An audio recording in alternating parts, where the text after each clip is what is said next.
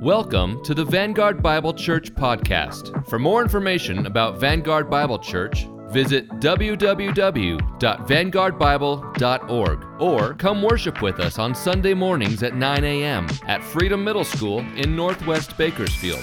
We hope you enjoy today's message. If you've been paid by someone with a check, or if you've had to pay a bill with a check, then you know that a check basically works like a permission slip. It basically grants permission for your bank to give someone money out of your bank account. In addition to granting permission, a check also contains limitations. Only the person whose name is on the check can withdraw the funds, and they can only withdraw the amount written on the check. No more, no less and they can only make the withdrawal on or after the date on the check, not before. The famous 19th century preacher, Charles Spurgeon, once said the promises of God are like a check made payable to the believer with the intent of bestowing upon him some good thing. Promises that's what I'd like to talk with you about today as we begin a new home Bible study series I'm calling Christmas in Five Words. But first, let's pause and ask the Lord to help us understand His Word as we study it together. Would you bow with me in prayer? Heavenly Father, thank you that we live in a country that still allows us to celebrate the true meaning of Christmas. Thank you that for the next month, our nation will be talking about and singing about the birth of our Savior, Jesus Christ. Would you please help us to understand the significance of the verses we'll be looking at today? Please, Lord, expand our knowledge of you and enlarge our view of you and increase our faith today. In the name of Jesus our Savior. Amen. Well, I'd like to invite you to open up your copy of God's Word with me to the book of Isaiah, Isaiah the prophet. And uh, as you turn there, let me just say that because of 2020 has been such a difficult year for all of us, it seemed only appropriate that I would do a Christmas teaching series that I hope would lift all of our spirits during a year where we've had shutdowns and the pandemic and so many other negative things. I'm calling uh, this new series Christmas in Five Words because I'd like to simplify the Christmas story for us so we can memorize five words together. Five words that summarize what Christmas is really about. And if you find this study helpful, Perhaps you can share these videos with some friends or family members who need to know the true meaning of Christmas. With that, let's begin where the Christmas story actually begins, and that is in the book of Isaiah. The book of Isaiah was written between 740 and 680 BC by the prophet of the same name, Isaiah. The time in which Isaiah ministered to God's people was another season of political and spiritual decline. The northern kingdom of Israel had already been conquered by the Assyrians as punishment for their disobedience to God.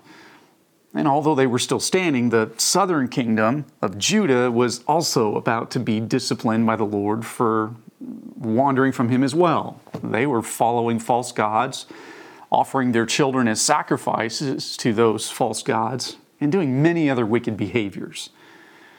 Isaiah was dispatched to Judah to explain what their consequence would be for once again abandoning the Lord.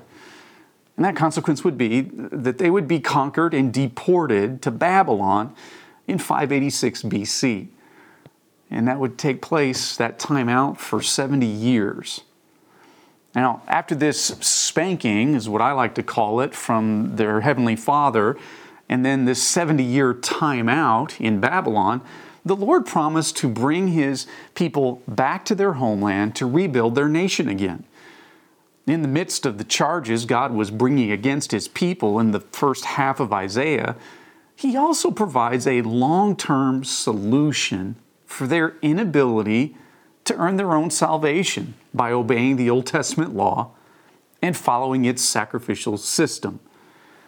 Now, today's first word that I'd like you to learn, the first word we need to learn this Christmas season is promise.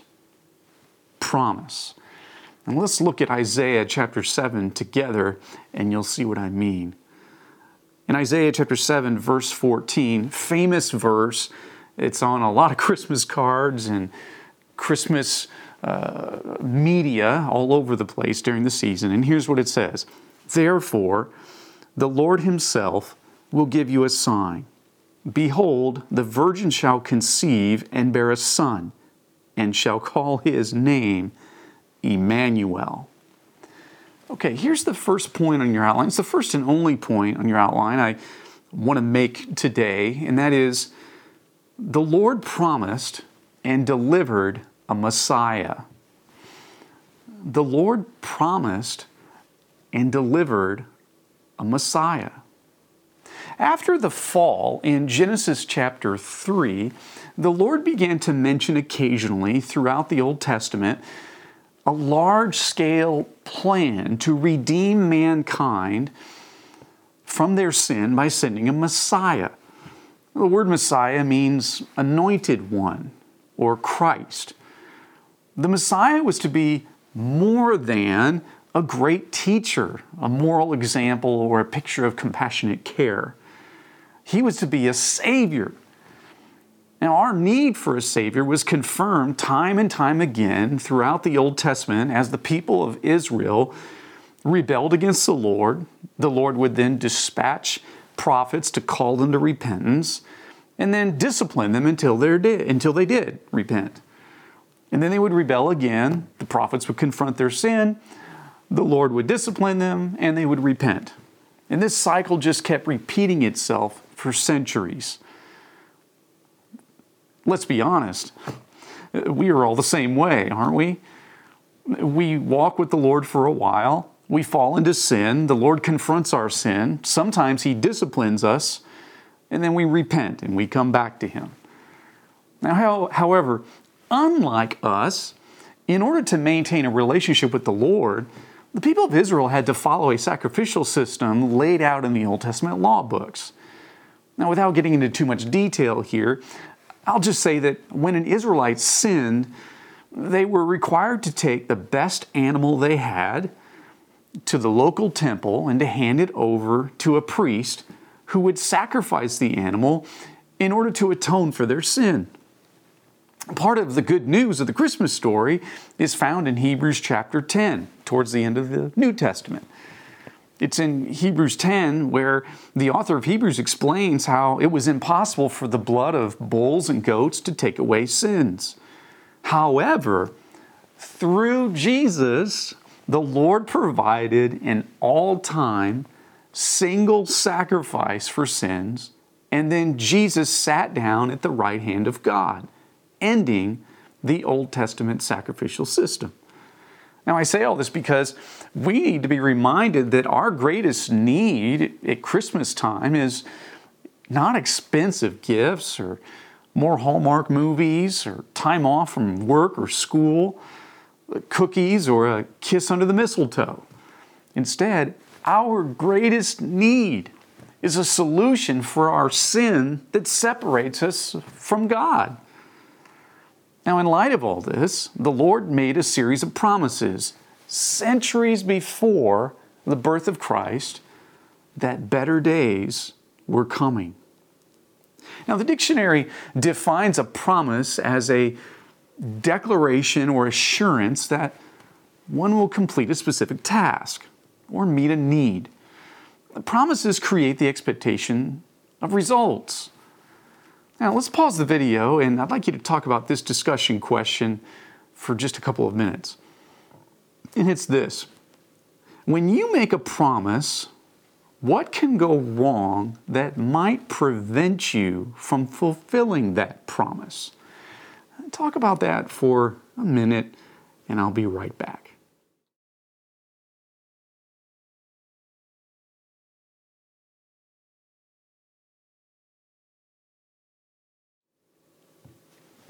Well, I'm sure you came up with some good answers. Uh, here's, a, here's just a few that came to my mind.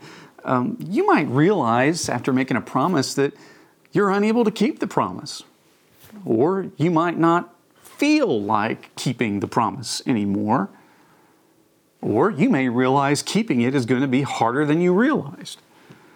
Uh, something might have changed that is beyond your control that will not allow you to fulfill the promise. Or what the other person thought you promised may be different than what you intended to promise.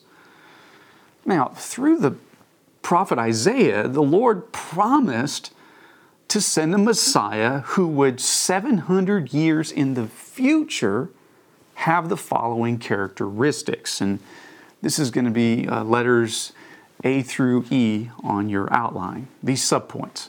First of all, this Messiah would be called Emmanuel. And that's in Isaiah 7:14. Uh, it says in the text, the virgin will or shall conceive and bear a son. The word used for virgin in the Hebrew text was, was used to refer to an unmarried woman who was old enough to marry. In Matthew chapter 1 verse 18, uh, we're told that Jesus' mother Mary would be with child from the Holy Spirit. Thus, the Messiah would not be conceived by natural means, but by a miraculous conception. Uh, this is important to clarify because critics of Christianity have tried to discredit the deity of Christ by dismissing the possibility of a virgin birth. It's also important because a miraculous conception would protect Jesus from inheriting the sin nature of his earthly parents. This in turn allowed Jesus to be both God and man. Born like we are physically, but not born with a sin nature, thus still retaining his deity. More on this in the next couple of weeks. We're told also in verse uh, 14, Isaiah 7:14, that his name would be called Emmanuel. Emmanuel is one of the many names given to the Christ child, and as you probably have heard many times, this name means God with us. It's, it's a nod to the fact that those who repent of their sins and trust in Christ alone for their salvation will no longer be separated from God by their sin. The Lord is saying through Isaiah that those who trust in this Messiah for their salvation would not, excuse me, that they would actually have God with them. He would no longer be distant and unreachable. Instead, God came down to dwell with man, and Christ followers would be able to have God with them through the indwelling Holy Spirit. So close, in fact, that Jesus would have the same blood, the same flesh, and the same breath and same struggles that we do. So, he would be called Emmanuel. Next, turn with me in your Bibles just back a couple pages to chapter 9, Isaiah chapter 9, and let's look at verse 6, where we get another glimpse, another promise as part of this prophecy about the coming Messiah. Isaiah 9, verse 6, where it says, For for to us a child is born, to us a, sin, a son is given, and the government shall be upon his shoulder, and his name shall be called Wonderful Counselor, Mighty God, Everlasting Father, and Prince of Peace. Okay, here's a few more characteristics of this coming Messiah. Uh, speaking through Isaiah, the Lord shares four more names that would be given to him, to this Messiah.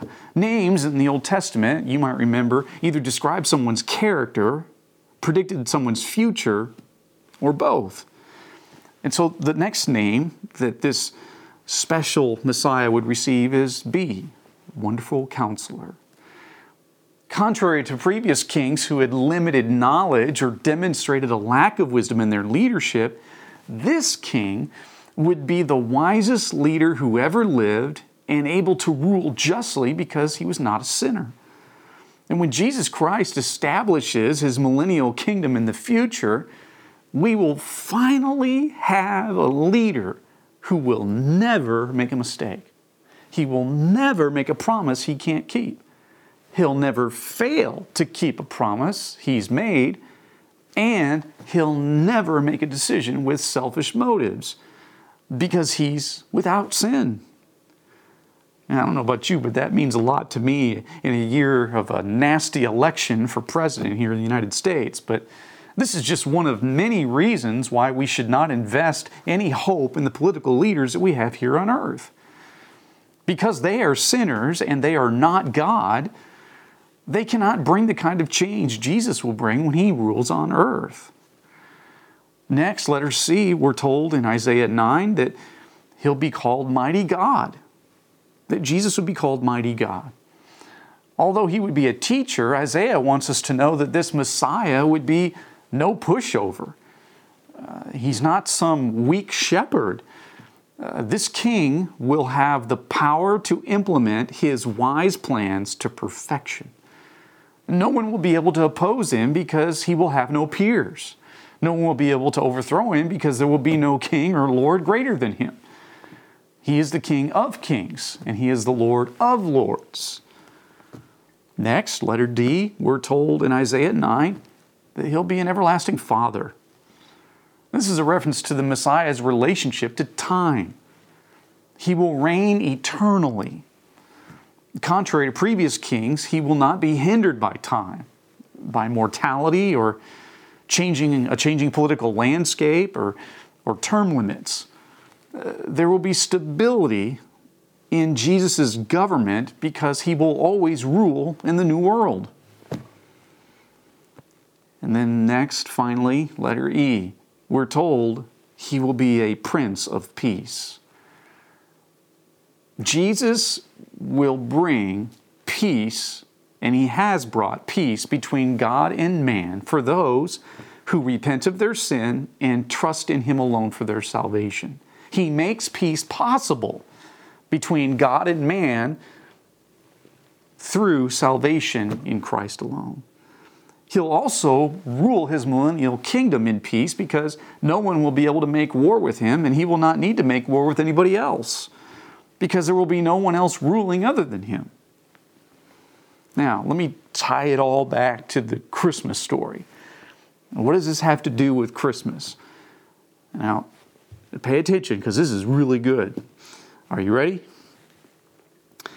If you look at the genealogy of Jesus in Matthew chapter 1, you'll notice that the Lord sovereignly worked over 700 years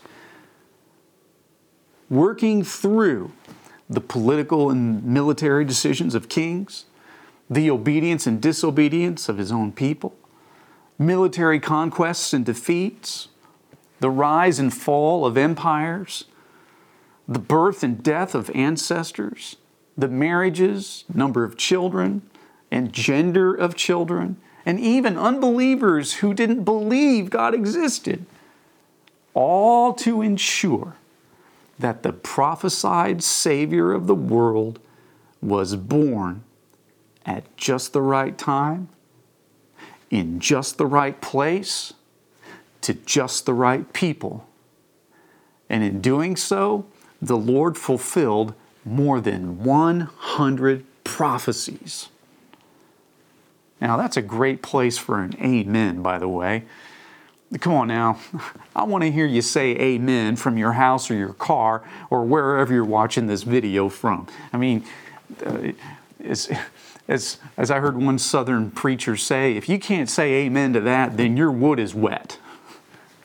now, this is important. God's sovereign hand working through 700 years to fulfill over 100 prophecies, including the prophecies in Isaiah 7 and Isaiah 9.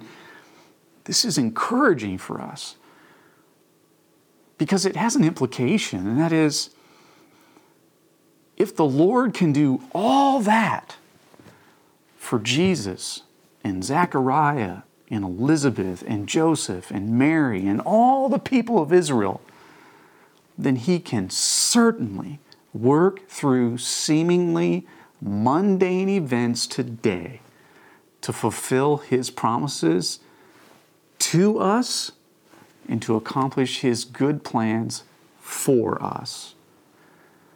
The fact that the Lord fulfilled more than 100 prophecies in the birth, life, and death of His Son proves that He is not only a promise maker, but also a promise keeper. Well, the fulfillment of God's promises to send a Messiah is beautifully captured in the popular Christmas carol, O come, O come, Emmanuel. I'm sure you're familiar with the song. It contains an invitation in each verse for the Messiah to come. O come, O come, Emmanuel, and ransom captive Israel that mourns in lonely exile here until the Son of God appears.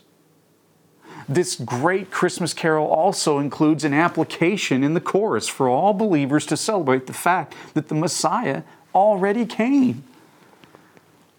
You know the chorus Rejoice, rejoice, Emmanuel shall come to thee, O Israel.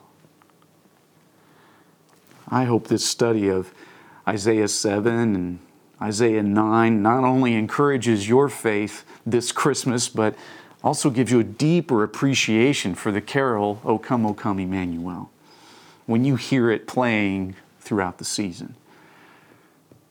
Isaiah shows us that the Lord wrote a check promising a solution for our sin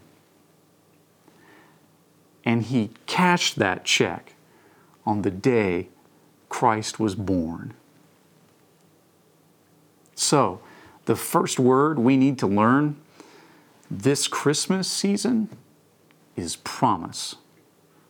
The Lord made a promise and He kept it. Well, thanks for tuning in. Make sure you continue spending time with the Lord in His Word and in prayer this Christmas season. I hope you're blessed and I hope you're encouraged. I'll see you next week. We hope you've enjoyed this Vanguard Bible Church podcast. You can find more sermon messages online at vanguardbible.org. Have a great week, and we hope we'll see you soon.